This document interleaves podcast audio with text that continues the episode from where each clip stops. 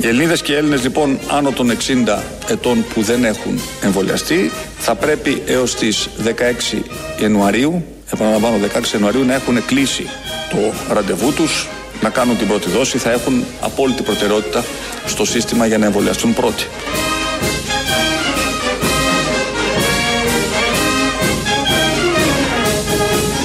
Και ο εμβολιασμός τους καθίσταται στο εξής υποχρεωτικός. Καθίσταται στο εξής υποχρεωτικός.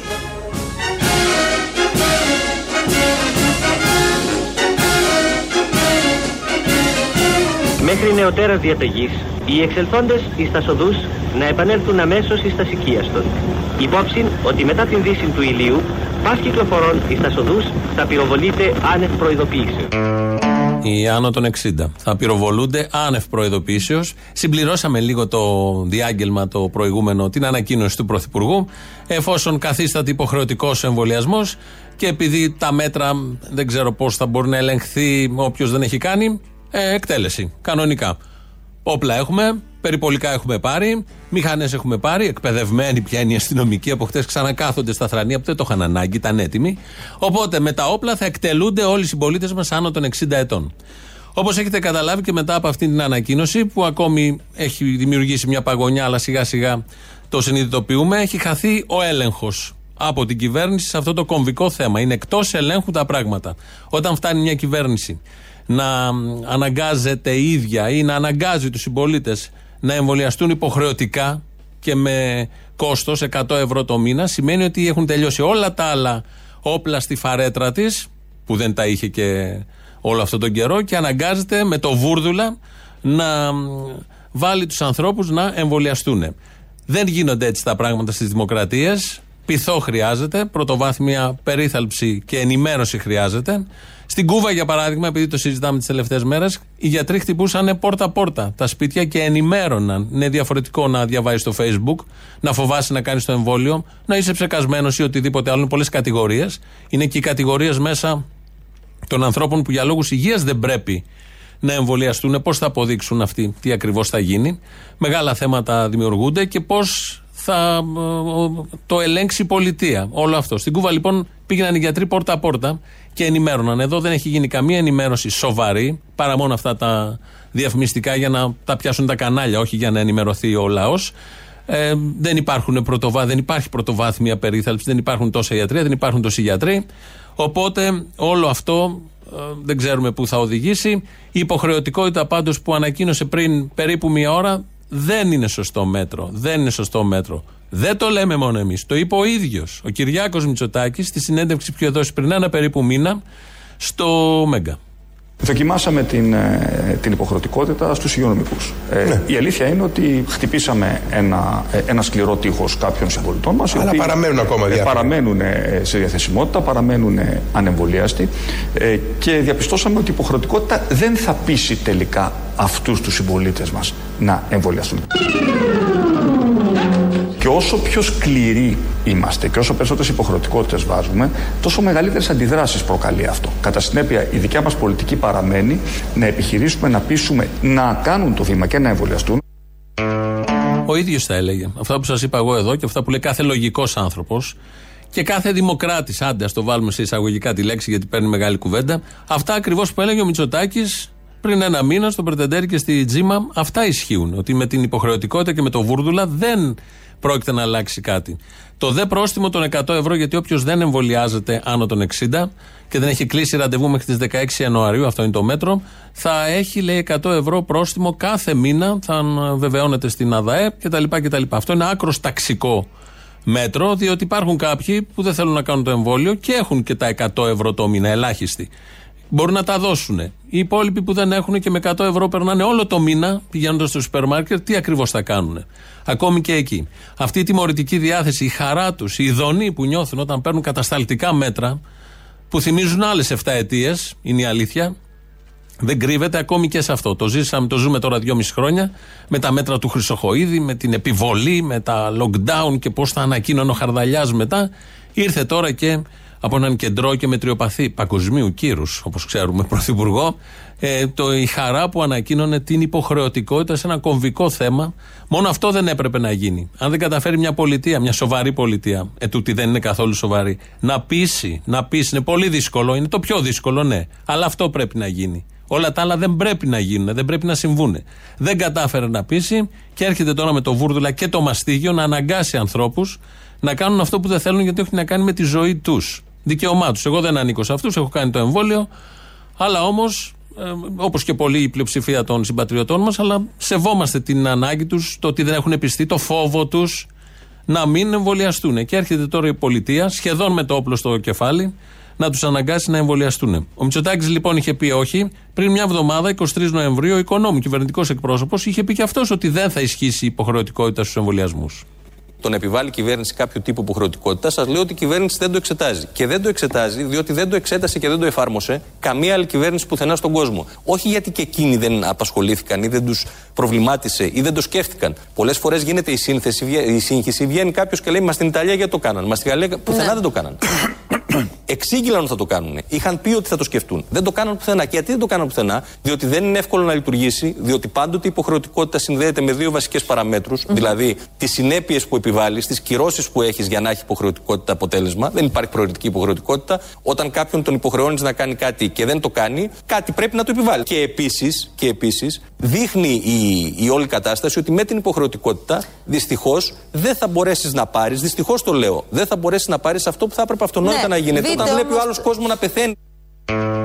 Εκτός όλων των άλλων, εδώ ο κύριος Οικονόμου επίσης τα λέει σωστά ότι δεν πρέπει μια κυβέρνηση να καταφύγει σε αυτό το μέτρο γιατί δεν θα έχει κανένα απολύτως αποτέλεσμα. Πέρα από όλα τα άλλα τα που λέμε τώρα, αυταρχισμοί, ε, βούρδουλες, όπλα, καταναγκασμοί, όχι δημοκρατία, ρίχνει για άλλη μια φορά το μπαλάκι στους πολίτες. Αυτό με την ατομική ευθύνη που δυόμιση χρόνια τώρα το έχουμε συνηθίσει και το ακούμε ότι εσείς είστε υπεύθυνοι. Να, σας αναγκάσαμε, δεν το κάνατε, γι' αυτό και γεμίζουν οι μέθη, γι' αυτό, γι' αυτό, γι' αυτό.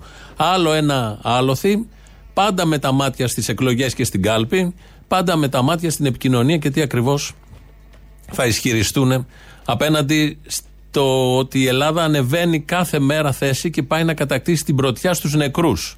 Εκεί που ήμασταν χαμηλά, ξαφνικά ανεβαίνουμε, ξεπερνάμε και τα Βέλγιο, τα έχουμε ξεπεράσει όλα αυτά που ήταν 12 φορές. Ήμασταν εμείς καλύτερα από το Βέλγιο, τώρα έχουμε γίνει εμείς πιο πάνω, έχουμε φτάσει, έχουμε πάει πιο πάνω από το Βέλγιο. Όχι στην υποχρεωτικότητα, υποχρεωτικότητα είχε πει ο Κυριάκος Μητσοτάκης, όχι είπε ο Οικονόμου, όχι είπε και ο Πλεύρης στις 22 Νοεμβρίου. Εμείς, κύριε Παπαδάκη, έχουμε μια ξεκάθαρη θέση. Βάσει και τη θέση της Επιτροπής της Βιοειθικής, έχουμε, περιοριστεί την, έχουμε περιορίσει την υποχρεωτικότητα στην κατηγορία των υγειονομικών. Δεν συζητάμε για περαιτέρω κατηγορίες. Δεν είναι στις προθέσεις της κυβέρνησης. Τελικά ήταν. Και τελικά σήμερα την ανακοίνωσε για κομβική κατηγορία τους άνω των 60.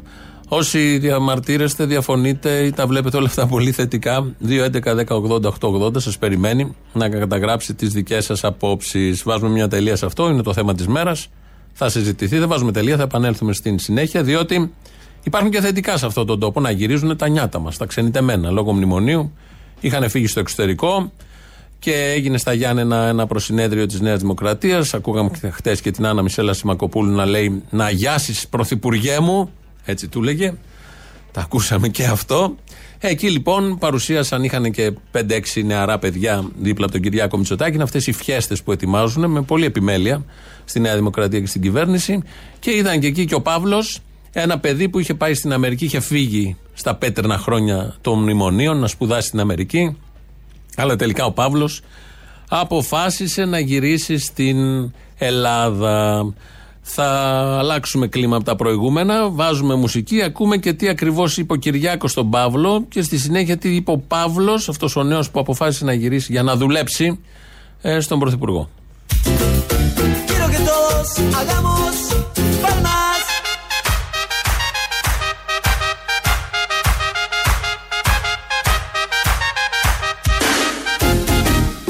Φέρουμε πίσω τη γενιά ε, του brain ε, drain και θα την κάνουμε γενιά του brain gain.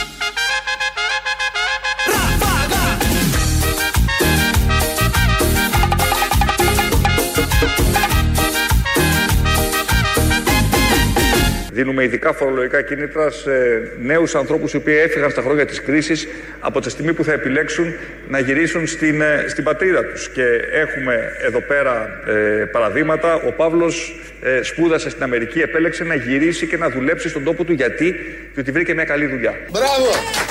Επέλεξε να γυρίσει και να δουλέψει στον τόπο του. Γιατί; Διότι βρήκε μια καλή δουλειά. Ήθελε ένα παράδειγμα ο Πρωθυπουργός, θα κάνουν αυτά οι Πρωθυπουργοί, δίνουν τα κίνητρα και ήρθε ο νέος, ο Παύλος, και επειδή βρήκε μια καλή δουλειά. Να ακούσουμε και τον ίδιο τον Παύλο, θα σας πω τι δουλειά κάνει στη συνέχεια, όσοι δεν το ξέρετε. Ε, να ακούσουμε και τον ίδιο τον Παύλο που μας εξηγεί γιατί γύρισε αυτή τη χρονική στιγμή. Το 2020, το καλοκαίρι που ήμουν στο Mountain View της Καλιφόρνια, έβλεπα την Ελλάδα να αλλάζει και είχα αυτό το φόμο και έλεγα θα φύγει το τρένο και δεν θα το προλάβω. Και λέω, ή θα μείνω στην Αμερική για άλλα κάποια χρόνια να αποκτήσω εμπειρία, να αξιοποιήσω την βίζα που μου παρήχε η Αμερική ως φοιτητής για τρία χρόνια τουλάχιστον και να μείνω στην Αμερική ή να γυρίσω τώρα στην Ελλάδα και να πιάσω αυτό το τρένο της αλλαγής που όλοι βλέπουμε ότι, ότι έρχεται. Έχει έρθει και, και έρχεται. Οπότε πήρα την απόφαση να γυρίσω στην Ελλάδα, να γυρίσω στα Γιάννενα και αυτή τη στιγμή εργάζομαι, κάνω δύο πράγματα. Και αυτή τη στιγμή εργάζομαι, κάνω δύο πράγματα. Το πρώτο είναι, είμαι σαν supply chain manager, ε, συμμετέχω στο συντονισμό και στην υλοποίηση μεγάλων επενδύσεων που πραγματοποιεί η εταιρεία Vicos αυτή τη στιγμή για την περιοχή με σκοπό την αύξηση της παραγωγικής δυναμικής και την εξωστρέφεια. Ο Παύλος είναι αυτός, μια χαρά το παιδί, είδε το τρένο να έρχεται ε, στην Ελλάδα. Επί Μητσοτάκη βεβαίως όλα αυτά. Πριν δεν το βλέπω, OK, okay, καμία αντίρρηση. Και αποφάσισε να έρθει και έχει πιάσει δουλειά στην εταιρεία Βίκος. Όπως μας είπε, ε, λέγεται Παύλος ε, Σεπετάς. Ε, Ιδιοκτήτης εταιρείας Βίκος είναι ο Πέτρος Σεπετάς, ο πατέρας του. Ο συγκεκριμένος νέος, το παράδειγμα που μας είπε ο Κυριάκος Μητσοτάκης, που ήρθε να δουλέψει γιατί βρήκε ευκαιρία δουλειάς, είναι εργοστασιάρχης. Είναι ο γιος του εργοστασίου. Έχει γίνει από χτε θέμα. Έχουν βγάλει ανακοινώσεις και τα κόμματα. Κυριάκος και Παύλος τώρα μαζί.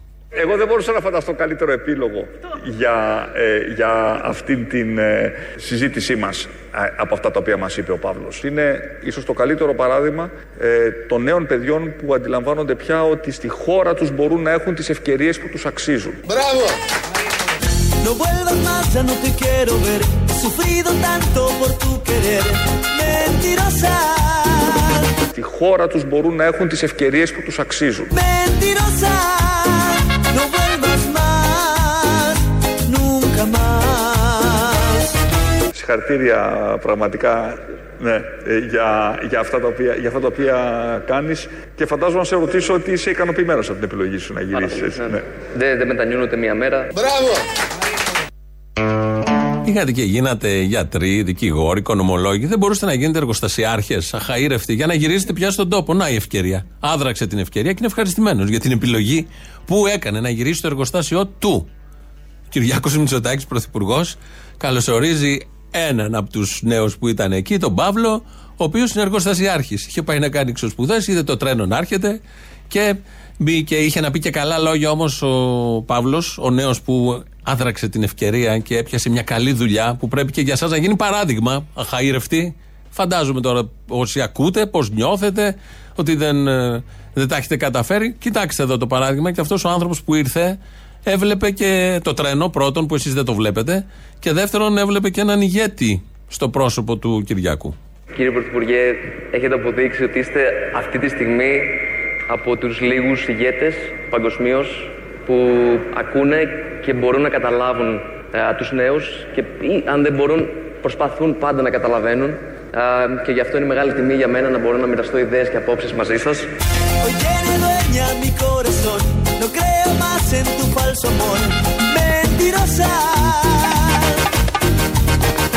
Επέλεξε να γυρίσει και να δουλέψει στον τόπο του γιατί, διότι βρήκε μια καλή δουλειά.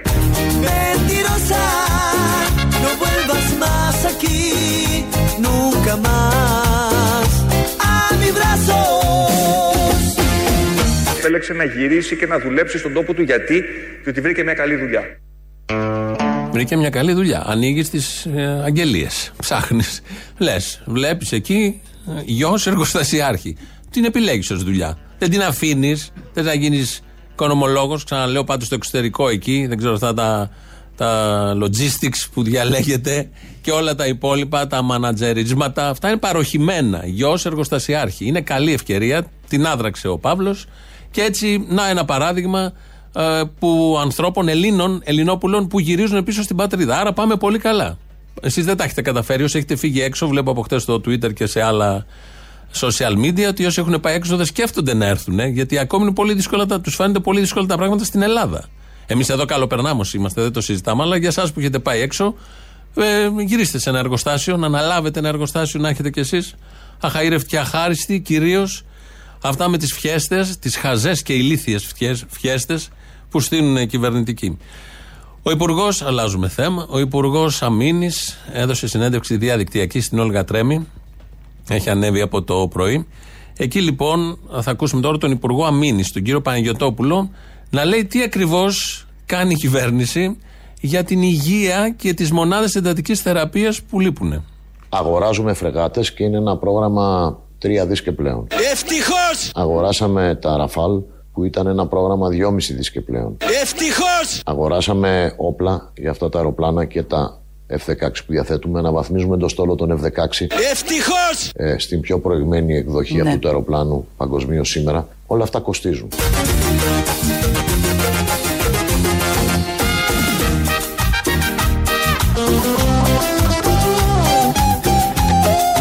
Αυτή τη στιγμή νομίζω ότι η κοινωνία περισσότερο από παλιά ζητά από την ελληνική κυβέρνηση να ξοδέψει για την άμυνα. Ε, όπως το λέει ο υπουργός. Αυτά όλα είναι κανονικά, δεν είναι μονταρισμένα. Νομίζω έχουν πάει σε άλλο level τα, τον κινησμό. Όχι ότι δεν τον είχαν, τον είχαν, αλλά έχουν ξεφύγει όλοι όμως. Ακόμη και ο Παναγιοτόπουλος που είναι λίγο πιο μετρημένος με την έννοια ότι δεν πολύ εμφανίζεται. Αλλά είναι σε ένα Υπουργείο κομβικό. Εδώ μας είπε τα δισεκατομμύρια που έχουν δοθεί τα τελευταία δύο χρόνια για εξοπλισμούς. Ενώ ξέρουμε ότι πεθαίνει κόσμος σε άλλους χώρους αυτής της χώρας. Ε, αλλά όμως οι εξοπλισμοί, η Ευρώπη, οι χώρες, οι σύμμαχες, η απειλή, η συνεχόμενη από την γειτονική χώρα που και αυτή κάνει εξοπλισμούς και ο, ο εκεί λαός επίσης πεινάει και είναι στις ουρές με τα δελτία και όλα τα υπόλοιπα. Ο κ. Παναγιώτοπουλο εδώ το, το, το πήγε παραπέρα λέγοντας αυτό το τελευταίο που ακούσαμε ότι αδειμονεί ο κόσμος να εξοπλιστούμε. Ενώ συμβαίνουν όλα αυτά στις ζωές μας, η πρώτη μας έννοια, και αν βγεις έξω στο δρόμο τώρα και συζητήσεις, όλοι λένε να πάρουμε και άλλες φρεγάτες. Αυτό ακούς. Στα καφενεία, αν κάτι ακούς, όχι μόνο Ραφάλ και τα F35 που είναι πιο ακριβά, θα έρθουν και αυτά, και άλλες φρεγάτες και κορβέτες. Αυτή τη στιγμή νομίζω ότι η κοινωνία περισσότερο από παλιά ζητά από την ελληνική κυβέρνηση να ξοδέψει για την άμυνα. Ε, το είδα αυτό τα τελευταία δύο χρόνια. Λογικό είναι αυτό που ζητά ευλόγως η κοινωνία από την άμυνα αυτό είναι δεν να το, θέλει δεν, να δεν γίνει και με πολύ. τον σωστό τρόπο. Αυτή την Είναι η αίσθηση αίσθησή έχω, σας ε, που έχω έχεις από εγώ αυτόν τον τουλάχιστον. κόσμο. Και να σου πω και κάτι άλλο. Ε, Μόνο και μόνο το γεγονός ότι μόλις πρόσφατα συμφωνήσαμε στην αγορά τριών φρεγατών ε, της επόμενης γενιάς. Ναι, ότι ναι. καλύτερο θα, θα πλεύσει τα επόμενα χρόνια σε αυτό το επίπεδο. Όλα αυτά Αλλά μετά το ήδη 25. ξεκινάει η συζήτηση για την απόκτηση και επιπλέον τεσσάρων κορβετών. Ναι. Δείχνει, αν θέλετε, αυτή την αδημονία που διακατέχει τον κόσμο να θωρακιστεί η χώρα. Mentías cuando me decías que yo era solo para ti. Mentías cuando me decías que sin mi amor no eras feliz. Αλλά το ήδη 25. ξεκινάει η συζήτηση για την απόκτηση και επιπλέον τεσσάρων κορβετών. Ναι. Δείχνει, αν θέλετε, αυτή την αδημονία που διακατέχει τον κόσμο να θωρακιστεί η χώρα. Εμείς εδώ με τον Δημήτρη Κύρκο, τον ηχολήπτη, αποφασίσαμε ότι είναι λίγες οι τέσσερις κορβέτες και πρέπει να αγοραστούν παραπάνω. Αδειμονούμε. Να πάρουμε κορβέτες περισσότερες. Τι τέσσερις. Και αν ο Τούρκος πάρει 8, να πάρουμε εμείς 18. Έχουμε λεφτά. Μπορεί να κόψει. Έχει κόψει από μεθ, από γιατρούς, από νοσηλίε, από παιδεία, από μέσα μεταφοράς. Έχουν κοπεί όλα αυτά. Οπότε όλα τα λεφτά μπορούν να κατευθύνονται άνετα προς φρεγάτες, κορβέτες, ραφάλ και F35. Ένα δώρο, ε, το ανακοίνωσε ο Πρωθυπουργός πριν λίγο, θα μας κάνει εν ώψη των Χριστουγέννων. Το είπε μαζί με την υποχρεωτικότητα στο μήνυ διάγγελμά του πριν καμιά ώρα. Και γι' αυτό και εν ώψη των ε, γιορτών ε, η πολιτεία προχωρά σε ένα ακόμα συμπληρωματικό μέτρο. Στο διάστημα από τις 6 έως τις 12 Δεκεμβρίου θα διαθέσει δωρεάν θα διαθέσει δωρεάν ένα self-test σε κάθε ενήλικο. Ο Άι Βασίλης θα το φέρει. Ένας self-test σε κάθε ενήλικο. Εγώ είχα νοσήσει με κορονοϊό πριν, πότε ήταν κυρικό μαζί, είχαμε νοσήσει πριν κάνα μήνα, 18 Οκτωβρίου. Ε, ήταν Δευτέρα, όταν εδώ στο τεστ εντοπιστήκαμε εγώ τουλάχιστον θετικός. Ένιωθα κάτι λίγο το λαιμό κτλ. Το, το προηγούμενο Σάββατο. Και είχα πάρει πέντε self-test και έκανα συνεχώς. Αρνητικό με βγάζαν όλα. Και τη Δευτέρα το βράδυ από περιέργεια κάνω άλλο ένα έκτο. Με βγάζει αρνητικό. Ενώ μοριακό και ράπιτ με είχε βγάλει θετικό. Θέλω να πω ότι είναι πολύ καλό το δώρο που μας κάνει ο Πρωθυπουργός. Ξοδεύτηκε. Όλοι οι Έλληνες θα κάνουμε ένα self-test. Το τροποποιήσαμε λίγο για να το φέρουμε στο σήμερα και στην πραγματική διάθεση του Πρωθυπουργού ε, για ένα πραγματικό δώρο που θέλει να μας κάνει. Και γι' αυτό και εν ώψη των ε, γιορτών ε, η πολιτεία προχωρά σε ένα ακόμα συμπληρωματικό μέτρο. Στο διάστημα από τις 6 έως τις 12 Δεκεμβρίου θα διαθέσει δωρεάν ένα αρχίδι σε κάθε ενήλικο, εμβολιασμένο και μη, πριν από τα Χριστούγεννα. Μπράβο! Από ένα μόνο. Από ένα δεν φτάνει. Για δύο δεν φτάνει, από ένα. Πάρτε μέχρι τα Χριστούγεννα όλο αυτό σε συσκευασία. Φαντάζομαι θα είναι τυλιγμένο φιωγκάκια, όχι έτσι πάρτο, όπως λέμε. Εδώ είναι το κράτος. Και εν ώψη Χριστουγέννων. Και δείχνει και τη μεγαθυμία του ηγέτου, που είναι και παγκοσμίου βεληνικούς που έλεγε η Ασημακοπούλου χθες και είναι και Άγιος. Γιατί τον έχει καλέσει να αγιάσει. Χθες παρουσιάστηκε, στην οικογένεια παραμένουμε, Όλα αυτά είναι ελληνική επικαιρότητα. Παρουσιάστηκε ένα βιβλίο της Μαρίκας Μητσοτάκη με συνταγές. Είχε βγει και παλιά, το ξαναβγάλανε τώρα, OK. Okay, και μιλήσαν εκεί για τη Μαρίκα Μητσοτάκη, για τις συνταγές της. Ήταν και ο Άκης Πετρετζίκης και μαγείρεψε στους καλεσμένους. Τι θα έχει να γράψει ο ιστορικός του μέλλοντος για όλα αυτά. Εκεί λοιπόν η Ντόρα Μπακογιάννη ε, θυμήθηκε και σας καλώ όλους τώρα να σοβαρέψουμε, αυτό που λέμε σοβαρευτείτε, γιατί αρχίζουν τα σοβαρά της εκπομπής. Θυμήθηκε τα πέτρινα χρόνια της εξορίας. Λίγο καιρό μετά από τη γέννηση του Κυριάκου, η Μαρίκα βάζει τα τέσσερα παιδιά της και ό,τι χωρούσε ένα πορτ παγκάζ σε μια παλιά Μερσεντέ και φεύγει για το Παρίσι. Ο πατακός μας είχε δώσει 24 ώρες να εγκαταλείψουμε τη χώρα. Βρέθηκε στην εξορία, μακριά από τα καλά τη και τα αγαθά της, αλλά δεν παραπονέθηκε ποτέ. Σε αυτό το μικρό διαμέρισμα της οδού Μυραμπό 1, ο πατέρας εξορία στο Παρίσι. και το σπίτι ορφανό ζούμε μες στην τυραννία. Σε αυτό το μικρό διαμέρισμα της οδού Μυραμπό 1 στο σκοτάδι το πηχτό ζούμε μες στην τυραννία Μυραμπό 1 στο σκοτάδι το πηχτό Γύρω από ένα τραπέζι που κανονικά χωρούσε 8, καθόμασταν 15. Όλοι οι εξόριστοι Έλληνες. Με μπακαλιάρο σκορδαλιά, με ταραμοσαλάτα, με παστίτσιο που φτουράει, όπως έλεγε. Μη γελάτε. Εξορία ήταν. Και τρώγαν μπακαλιάρο σκορδαλιά. Τι άλλο τρώγανε, παστίτσιο και. Με που φτουράει το παστίτσιο. Έτσι πέρασαν τα χρόνια της εξορίας. Με μπακαλιάρος σκορδαλιά. Υπάρχει μεγαλύτερο βασανιστήριο. Υπάρχουν και κάτι τρισάθλοι εδώ στην Ελλάδα που ήταν σε κάτι γιάρους, σε κάτι φυλακές, το ΕΑΤΕΣΑ. Τους δέρνανε τάχα μου. Ε, τρώγανε μπακαλιάρος σκορδαλιά και παστίτσιο. Είναι εξορία στο Παρίσι. Κάντε λίγο την εικόνα. Στο Παρίσι, εξόριστος. Στο Παρίσι, στη Μυραμπό 1. Δεν είναι και η καλύτερη γειτονιά, αλλά ήταν μια γειτονιά που βλεπότανε. Παρίσι κέντρο και να τρώ μπακαλιάρο σκορδαλιά. Υπάρχει χειρότερο. Πώς άντεξε αυτή η οικογένεια; Ελάτε λίγο στη θέση της. Και λέει ήταν ένα τραπέζι που χωρούσε 8 κανονικά. Όπω ξέρουμε, τα, οι τραπεζαρίες στα ελληνικά σπίτια, 4 για 4 είναι και όταν ανοίγει να χωρέσουν άλλοι δύο. Και όταν έχουμε γιορτές, είναι ο ένας πάνω στον άλλο, σαν λεωφορείο. Μόνο χειρολαβές δεν υπάρχουν, με ένα καναπεδάκι από τη μία και τη χειρολαβή από την άλλη. Το σπίτι τους στην εξορία ήταν για 8, αλλά καθόντουσαν 15. Υπερπληθυσμός, ευτυχώς δεν υπήρχε και πανδημία. Εκεί λοιπόν στα χρόνια της εξορίας, όλα αυτά η Ντόρα τα είπε χτες και λυγίσαμε όλοι και θυμηθήκαμε πόσο δύσκολη είναι η εξορία. Ο πατέρας, που ήταν εξορία, όπως λέει και ο Μίκης Τοδωράκη, είχε μια συνήθεια. Ε, θα την ακούσουμε τώρα τη συνήθεια του. Είναι και παλιό ηχητικό έτσι κι αλλιώς δεν ζει ο μπαμπάς να μας τα ξαναπεί. Ε, που δείχνει πόσο δύσκολα ήταν τα χρόνια της εξορίας. Πάντοτε εγώ κοιμάμαι το μεσημέρι. Στε, όταν είμαστε εξόριστοι στο Παρίσι, ε, δύο άνθρωποι στο Παρίσι κοιμόντουσαν το μεσημέρι, εγώ και ο Καρβαλής. Είμαστε οι δυο που κρατήσαμε τη συνήθεια τη σιέστα που λένε, της, του μεσημεριανού ύπνου. Μες στα σύρματα κλεισμένη. Σε αυτό το μικρό διαμέρισμα της οδού Μυραμπό 1 Μα η καρδιά μας πάντα αυτή Όλοι οι εξόριστοι Έλληνες. Πάντα ίδιος ορκωσμένη Λευτεριά και προκοπή. Στο Παρίσι. Πάντα ίδιος ορκωσμένη Λευτεριά και προκοπή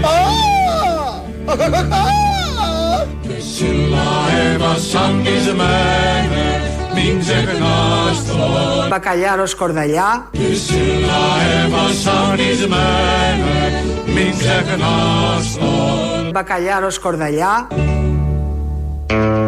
Δεν έπρεπε να τα πει αυτά η Ντόρα Μπακογιάννη, γιατί όποτε τρώμε μπακαλιάρο σκορδαλιά θα θυμόμαστε το δράμα της οικογένειας. Τα βάσανα, τα πέτρινα χρόνια αυτής της οικογένειας που έχει περάσει στο Παρίσι τρώγοντας μπακαλιάρο σκορδαλιά. Μας έβαλε ένα βάρος επιπλέον. Έχουμε τα δικά μας, θα έχουμε τώρα και της οικογένειας. Να βλέπουμε τον μπακαλιάρο τηγανιτό κάτω και τη σκορδαλιά και να νιώθεις πόσο δύσκολα πέρασε η οικογένεια Μητσοτάκη και η οικογένεια, όσοι έχουν απομείνει, αισθάνονται την ανάγκη ανά ένα χρόνο να μας θυμίζουν τα δύσκολα χρόνια που πέρασαν, τα οποία είναι κομμωδία σε σχέση με τα δύσκολα χρόνια που πέρασε ο ελληνικός λαός όσοι είχαν μείνει εδώ τότε και όσοι ήταν πραγματικά εξόριστοι και πραγματικά φυλακισμένοι. Και υπήρχαν και τέτοιοι και δεν έχει βγει και δεν βγαίνει κανείς από αυτούς να πει τι έτρωγε, τι έκανε, που έμενε και πόσο δύσκολα ήταν τα πράγματα. Στοιχειώδη αυτοσεβασμό αν έχεις και συνέστηση και ενσυναίσθηση του τι σημαίνει αγώνας, εξορία, αντίσταση, απειλή θανάτου. Πραγματική, όχι μπήκε στο σκάφος με τον Τζακλά Αγγίλη και το ποτό και κατέληξε μετά στο Παρίσι, αυτή την κομμωδία που ακούμε τόσα χρόνια. Όποιος λοιπόν τα έχει όλα αυτά δεν βγαίνει να μιλάει για τον εαυτό του. Όποιος έχει την στοιχειώδης σεμνότητα, είναι και αυτοπροστασία πέρα από όλα τα υπόλοιπα. Ε, η Ντόρα λοιπόν, χτες τα είπε όλα αυτά και κάποια στιγμή τη ρωτά δημοσιογράφος. Κυρία Μπακογιάννη, η δικιά σας αγαπημένη συνταγή ποια ήταν; Κυριάκος. Με μπακαλιάρο σκορδαλιά Με ταραμοσαλάτα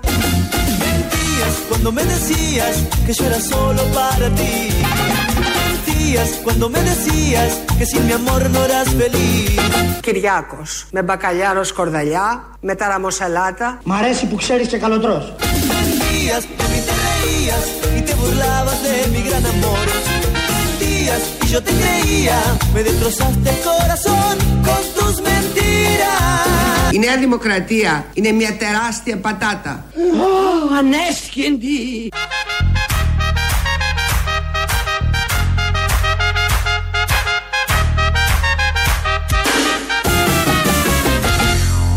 Και έχουμε εδώ πέρα ε, παραδείγματα. Ο Παύλος ε, σπούδασε στην Αμερική, επέλεξε να γυρίσει και να δουλέψει στον τόπο του. Γιατί; Διότι βρήκε μια καλή δουλειά.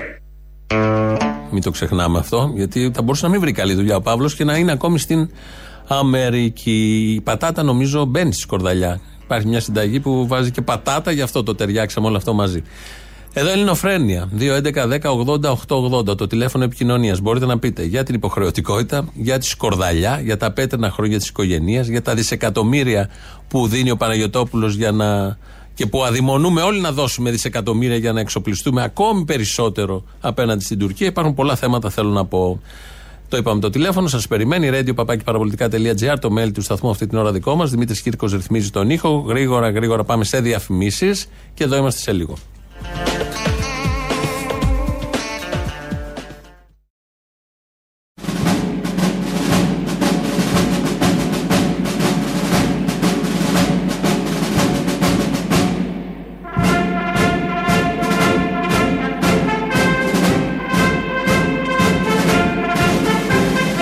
Οι Ελληνίδες και οι Έλληνες λοιπόν άνω των 60 ετών που δεν έχουν εμβολιαστεί θα πρέπει έως τις 16 Ιανουαρίου, επαναλαμβάνω 16 Ιανουαρίου να έχουν εμβολιαστεί. Γι' αυτό το λόγο και ο εμβολιασμός τους καθίσταται στο εξής υποχρεωτικός. Καθίσταται στο εξής υποχρεωτικός. Υπόψη ότι μετά την δύση του ηλίου, πας κυκλοφορών εις τα σοδούς θα πυροβολείται άνευ προειδοποιήσεως. Τι μετά τη Δύση και πριν τη Δύση του ηλίου. Μετά τη Δύση γιατί; Από την Ανατολή μέχρι την επόμενη Ανατολή. Θα πυροβολούνται όσοι είναι ανεμβολίαστοι. Αυτό είναι μέτρο. Όλα αυτά είναι ημίμετρα. Θα το βρούμε μπροστά μας, θέλω να πω, αφού η κυβέρνηση με διαπνεόμενη με δημοκρατικές ευαισθησίες και με επιχειρήματα μπορεί να εφαρμόσει και αυτό στην συνέχεια. Ε, αυτή η κυβέρνηση θα στείλει στρατό στο Σαχέλ που λέμε, τι είναι το Σαχέλ. Είναι η- μια ζώνη στην Αφρική, θυμόσαστε περίπου πώς είναι η Αφρική, κάτω από τη Σαχάρα. Και είναι καμιά δεκαριά χώρες μέσα εκεί, η Σενεγάλη, η Μαυριτανία, το Μάλι. Έχουμε στρατό στο Μάλι ήδη. Η Μπουρκίνα Φάσο, το Νότιο Σουδάν, το Τσάντ και άλλες χώρες. Εκεί λοιπόν, επειδή οι Γάλλοι έχουν συμφέροντα και οι Ευρωπαίοι έχουν συμφέροντα, ε, θα στείλει και η Ελλάδα φαντάρους. Στρατό κανονικά. Το αποκάλυψε ο κύριος Παναγιώτοπουλος. Δεν λέω όχι, δεν θα πάμε στο Σαχέλ. Εξετάζουμε αυτή τη στιγμή την αποστολή μιας μικρής, αν θέλετε, ε, ενός μικρού αριθμού στελεχών ε, στο Σαχέλ για να συνδράμουμε Ναι. την Γαλλία και άλλες χώρες που βρίσκονται λεπτό. εκεί πέρα να αντιμετωπίσουν το πρόβλημα. Άρα, έχει, Όμως αυτό άρα έχει διατυπωθεί έτοιμα από γαλλικής πλευράς ή το κάνουμε από μόνοι εδώ μας; και αρκετό καιρό το Έχει συζητάμε με διατυπωθεί. τους Ωραία. Γάλλους. Όταν λέτε στελεχών, εννοείται αυτό που θα ονομάζαμε στρατιωτικών συμβούλων ή. Ε, Όχι, στελεχών των, στελεχών των ενόπλων δυνάμεων, μάχημων. Ε, Α. ε, στρατιωτικούς συμβούλους έχουμε δύο ή τρεις, αν ναι, δεν απατώμε, θέλω εδώ να- και άρα, αρκετά δηλαδή, χρόνια. Μην μου στην λέτε επιχείρηση στελεχών, αυτής. εννοούμε θα στείλουμε. Στέλεχους Θα εννοώ του στείλουμε, θα μάχημους. στείλουμε, θα Ένα μικρό στείλουμε αριθμό. στρατιώτες στο Σαχέλ. Όπως με και καταλαβαίνω. οι υπόλοιπες 9 και άλλες Σύμφωνοι, εγώ σας ρωτάω για 6-7 μας. χώρες που το σκέφτονται. Αλλά αυτή μας, αυτή η εξέλιξη δεν έχει καμία σχέση με την αμυντική συμφωνία. Δεν περιλαμβάνεται ως όρος της αμυντικής συμφωνίας. Αυτό θα γίνει στο πλαίσιο της γενικότερης Γιατί το κάνουμε συμμαχικής την καλή μας σχέσης την καρδιά, με δηλαδή. τους Γάλλους. Όχι, είμαστε σύμμαχοι με τους Γάλλους. Οκ. Ε, αλλά δεν απορρέει από τη συμφωνία. Δεν είναι λόγω συμφωνίας. Καθόταν ο Παναγιοτόπουλος, Υπουργός Άμυνας, μια μέρα στο Πεντάγωνο και λέει: Τι να κάνουμε, τι να κάνουμε με την άμυνα; Δεν στέλνουμε στην Μπουργκίνα Φάσο κάποιους μάχημους. Όχι συμβούλους, μάχημους.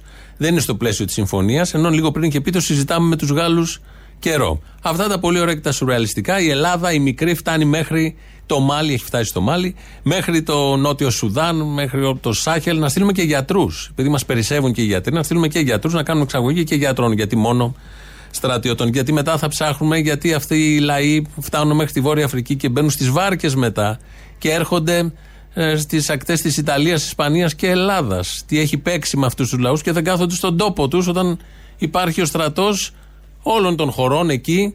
Και καλά θα ισχυριστεί κάποιος ότι πάνε οι στρατοί για να ηρεμούν τα πνεύματα. Αλλά πάνε οι στρατοί για να γίνονται business και να κακοπερνάνε οι εκεί λαοί. Αυτό το γνωρίζουμε όλοι πια από την πρόσφατη ιστορία και της Μέσης Ανατολής και των άλλων χωρών. Λαός τώρα, μέρος Α. Καλησπέρα, Αποστόλη. Καλησπέρα. Τι κάνεις; Καλά. Καλά, πάντα καλά. Θα ήθελα να ενημερώσω λίγο το θύμιο. Κάτι που είπε με τις συντάξεις. Που λέει μέσα στο πρώτο δεκαπενθήμερο τελειώνουν. Πληρωνόμαστε 26 παρακαλώ. Και πριν τελειώσει ο μήνας έχουν τελειώσει. Ναι, καλέ, τι θα κάνουν; Τι είναι η σύνταξη για να μείνει; Γιουβαρλάκια που δεν τα έφαγε, κοιτάξει το ψυγείο καιρό; Η σύνταξη ήρθε για να φύγει, δεν ήρθε για να μείνει, δεν είναι τη σταθερή σχέσης. Ναι, υποτίθεται όμως είναι και να περάσει το μήνα. Έλα καλά, υποτίθεται. Η σύνταξη, Όχι, α, μπράβο, η ναι, σύνταξη σε υποτίθεται. αντιμετωπίζει σαν αρπαχτή. Ήρθε, έκανε τη δουλειά της και έφυγε, σε πέταξε μετά. Ε, ναι, μην παραπονιέστε για όλα. Ε, άιντε. Μια χαρά πρωθυπουργό έχουμε. Αυτό έτσι κι αλλιώς. Ευλογημένος να γιάσει που είπε εκεί αυτή η σημεία του κόκκου η Άννα Μισελ. Α, ναι, ναι, ναι, ναι, ναι. Να πω ευχαριστώ και να γιάσετε, κύριε Πρόεδρε. Να πω ευχαριστώ και να γιάσετε, κύριε Πρόεδρε. Χάλι μαύρο. Ευλογημένος να είναι ο Μητσοτάκης που μας άφησε μετά από 6 μήνες να πίνουμε τα ποτά μας. Ναι, έλα, βρε, Αποστόλη μου, τι κάνεις; Καλά, εσύ; Ρε, ψυχούλα μου, δώσ' μου τη συνταγή για το τέτοιο, για το τζίτζερ, τα κουλουράκια. Για το τζίτζερ; Ναι, αυτή τη συνταγούλα με την παγόνη. Με δηλητηριά σας, σα μιλάω ειλικρινά πίνω συνέχεια νερό, δεν ξέρω Ε, τι. λίγο καίει, λίγο καίει. Τι καίει λίγο, δεν μπορώ να μιλήσω. Κυρία, όλος ο κόσμος έχει φάει εδώ. Εσείς, ε, Καλά, επειδή δεν το κάνετε πριν, πριν δεν ξανάρχομαι. Δεν σας άρεσαν, Ειλικρινά. δηλαδή. Τι να μ' άρεσε, αφού αυτό το πράγμα δεν τρώγεται. Τρίβουμε την πιπερόριτσα, τζίτζερ. Τη τρίβουμε πού; Στο μήλο. Ωραίος. Πού αλλού θα τρίψουν την. Ναι, παιδί μου, θα... εγώ ερώτηση έκανα, ναι, παρακάτω. Βάζουμε μια πρέζα Μάλιστα. ζάχαρη. Ωραίος. Είναι ζάχαρη, είναι μέλι. Μάλιστα. Βάζουμε και μέλι. Βάζουμε και μέλι. Μμμ, Το μέλι τι το κάνουμε με την παγόνη, δεν μπορώ, έχω μπερδευτεί. Το μέλι το κοσκινίζουμε, το περνάμε από το κόσκινο. Μμμ. Ό,τι περισσέψει, Μμμ. πετάμε το κόσκινο. Μάλιστα. Δεν φεύγει από εκεί. Μμμ. Λοιπόν, θα χρειαστούμε ένα τσέρκι σε σχήμα αρκουδάκι. Ωραίος, ναι. Αν δεν έχουμε τσέρκι, μαλακία. Μια χαρά είναι και η μαλακία, να ξέρεις. Η μαλακία είναι υγεία. Έκτακτα. Λοιπόν, θα χρειαστούμε μια μαλακία. Αχα. Για να το κοπανίσουμε. Ναι. Το κοπανάς με τη μαλακία να ισιώσει το ζυμάρι. Μάλιστα. Αγριοπάπαρα, είπα. Τα αγριοπάπαρα, όχι. Θέλει αγριοπάπαρα γλασέ, δεν βγαίνει αλλιώς. Είχα ακούσει πριν από λίγο μία κυρία που έλεγε μία συνταγή. Τι ανακατεύω αυτά τα βερίκοκα τα... και τα γλασέ; Ναι, σε χαμηλή φωτιά, με τι τα ανακατεύω; με αγριοπάπαρα. Και λέγε σάλτσα σόγιας. Μουσα αγριοπάπαρα με ζωμό βερίκοκου. Ε, αυτό μήπως την πείραξε την παγόνη. Μπορεί. Ε, ναι, αλλά θα δεν το λέτε και αυτό, ρε παιδιά, συστατικά, γράφτε μέσα. Δεν τα λέμε κι εμείς όλα. Ε, μα τα βλέπεις. Ξέρεις τι, τι, πώς Είναι, ήταν είναι μέσα. για τον κορονοϊό, κυρία Καταρχάς Παγώνη. αυτό, αυτά δεν τρώγονται. Τα πετάς και ξαναγυρίζουν πίσω. Κοίταξε να δεις, φίλε, τι σκέφτηκα. Σκέφτομαι κιόλας. Ε, η μόνη φορά που κάνανε κάτι έξυπνο στη διαχείριση της ε, της πανδημίας ήταν τότε που τα ακροδεξιά Ούγκανα παρακάμπτανε τη σειρά και πηγαίνουν και εμβολιαζόντουσαν πρώτοι. Το θυμάσαι; Ε, ποια Τα Ούγκανα. ακροδεξιά Ούγκανα της κυβέρνησης. Αυτές Α. οι βλάκες. Α, νόμιζα γενικώ της κυβέρνησης. Ναι. Και τα εντάξει. σόγια τους όλα. Μπράβο, τότε, τότε. Ήταν Κάτι η μόνη φορά θυμάμαι. που κάνανε. Κάτι θυμάμαι. Μπράβο. Ήταν η μόνη φορά που κάνανε έστω και κατά λάθος κάτι έξυπνο. Έτσι. Γιατί σου λέει, για να πηγαίνει αυτός πρώτος πρώτος να το κάνει, κάτι καλό θα είναι. Τώρα μετά που άρχισε να μπαίνει σειρά κανονικά, ξέρω εγώ και τα λοιπά, έτσι άρχισαν οι ψέκες όλοι ότι έχουν βάλει μέσα ε, DNA πυθίκου. Λες και έχει ανάγκη να πάρει τη DNA πυθίκου ο κάθε Χιμπατζή. Βορύδη. Χιμπατζή. Εγώ κάνω το αντιγρυπικό. Το αντιγρυπικό έχει μέσα χιμπατζή. Εν τω μεταξύ λες και τις συνήθειες του χιμπατζή ο Έλληνες δεν τις είχε. Μα αυτό σου λέω, λες και έχει ανάγκη να το πάρει. Αφού το έχεις, ρε μαλάκα. Αφού το έχεις, ρε μαλάκα. Άνοιξε, το, άνοιξε λίγο τη λάμπα γύρω-γύρω από τον καθρέφτη το καλό το πρωί. Μην πηγαίνεις μόνο με την τζίμπλα. Άνοιξε λίγο τα στραβά σου να δεις. Κι όμως τσάμπα και η λάμπα. Ε, τσάμπα και η λάμπα. Τσάμπα σε θυμάμαι. Όμω τσάμπα και λάμπα, τσάμπα σε θυμάμαι. Με θυμάσαι κιόλας, ρε π***. Θυμάσαι ρε Κούστη. Ναι, ναι, γιατί έχω το φως να ανάβει για να δεις πως δεν κοιμάμαι. Και έχω το φως να ανάβει για να δεις πως δεν κοιμάμαι Όμως τσάμπα και η λάμπα τσάμπα σε θυμάμαι Άντε, γεια. Όμως, γεια. Εγώ είμαι πατριώτης. Μπράβο! Εγώ είμαι πατριώτης. Και ο πατριώτης δεν είναι ούτε νέος, ούτε σύγχρονος, ούτε δημοκράτης, ούτε τίποτα. Είναι πατριώτης. Είναι ο Ανδρέας Λοβέρντος από το χθεσινό βραδινό debate μεταξύ των υποψηφίων για τις εκλογές, γιατί την Κυριακή πάμε κάλτσες. Οπότε το είπε έτσι με ωραίο τρόπο ο Ανδρέας Λοβέρντος. Θα μείνουμε λίγο σε αυτό το debate. Ε, κάποια στιγμή έκανα ζάπινγκ και πέφτω πάνω στον Χάρη Καστανίδη, υποψήφιος και αυτός, τον ξέρουμε από παλιά. Και ο κύριος Καστανίδης είπε το εξής. Αυτό λοιπόν που πρέπει να γίνει είναι να επαναφέρουμε μερικές αρχές, κυρίως σοσιαλδημοκρατικές αρχές, αυτές τις αρχές οι οποίες επιμένουν στην αλληλεγγύη και στην ρύθμιση της αγοράς. Η σοσιαλδημοκρατία μπορεί να ρυθμίζει την αγορά. να την κάνει να υποτάσσεται στις ανάγκες της δημοκρατίας και της κοινωνίας. Πρέπει να ρυθμίζεται η αγορά και όχι να αφήνεται ανέλεγκτη μέσω ενός αχαλήνοτου κέρδους που επέβαλε η παγκοσμιοποίηση. Λοιπόν, οι σοσιαλδημοκρατικές ιδέες και η σύγχρονη ελληνική σοσιαλδημοκρατία αυτό θα επιχειρήσει να κάνει. Να ξαναδιορθώσει τις αγορές στο όνομα των ανθρώπων και των ελπίδων τους. να ξαναδιορθώσει τις αγορές στο όνομα των ανθρώπων και των ελπίδων τους. Αυτό βεβαίως θυμίζει τα νταούλια που θα χορεύουν οι αγορές στους δικούς μας ρυθμούς. Ο τελευταίος που τα είπε αυτά έφερε ένα μνημόνιο που δεν θα το έφερε με τίποτα. Έβαλε τη χώρα σε ένα ταμείο για 99 χρόνια, έκοψε το ΕΚΑΣ και εφάρμοσε όλα αυτά που λέει ο Καστανίδης εδώ. Αυτή η κομμωδία συνεχίζεται. Υπάρχει κόσμος που προφανώς θέλει να καταναλώνει ότι μια κυβέρνηση, και μια κυβέρνηση χώρας 11 εκατομμύριων, δεν λέμε για τις μεγάλες, μπορεί να ορίσει αυτή τι και πώς θα λειτουργήσει ο καπιταλισμός. Που έχει τις αγορές όχι ως Ευαγγέλιο, ως συστατικό στοιχείο. Υπάρχουν οι λαοί για να ενισχύονται οι αγορές και να ζουν οι αγορές. Με αίμα των λαών. Αλλά όλα αυτά τα πούλησε χθες ο κύριος Καστανίδης ως σοσιαλδημοκρατική και καλά αντίληψη, η οποία σοσιαλδημοκρατία είναι ένα κουφάρι, είναι ένα πτώμα, δεν υπάρχει. Το ξέρουμε όλοι. Υπήρχε τις δεκαετίες λίγο 60, 70 και 80. Προσέφερε ότι ήταν να προσφέρει. Ε, επιτέλεσε ένα έργο και από εκεί και πέρα δεν υπάρχει σοσιαλδημοκρατία. Όσες κυβερνήσεις και κόμματα είναι σε εξουσίες στην Ευρώπη, κυρίως σοσιαλδημοκρατικά, εφαρμόζουν νέο φιλελεύθερη πολιτική. Όσα δεξιά κόμματα εφαρμόζουν νεοφιλελεύθερη πολιτική και όποιος ανέβει σε αυτή την Ευρώπη στην εξουσία εφαρμόζει μόνο νεοφιλελεύθερη πολιτική. Γι' αυτό τι μένει όπως είπε ο Χριστίδη, ο άλλος υποψήφιος, αυτό που μας τόνισε. Η δημοκρατία είναι σαν τον έρωτα. Πρέπει να κρατάς διαρκώς ζωντανή και τη δημοκρατία και τον έρωτα.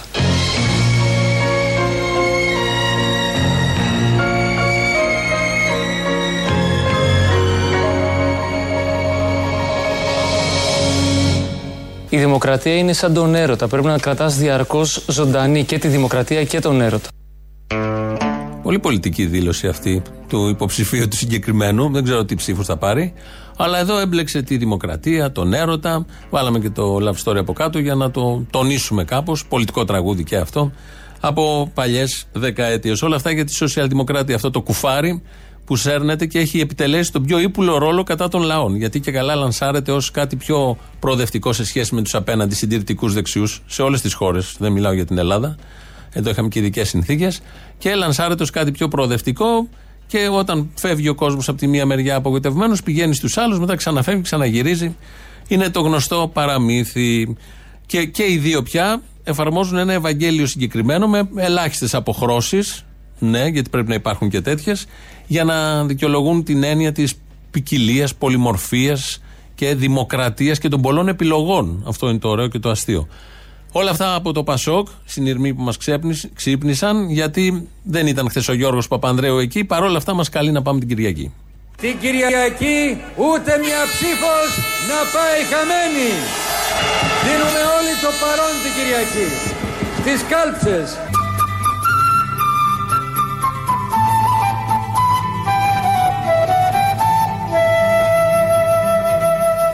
Κάτω με πίσω με τον ήλιο σίγουρα ναι. Θα το τρελάνουμε το φίλο σίγουρα ναι. Με το ταούλι και με το ζουρνά Καλημέρα είναι καλημέρα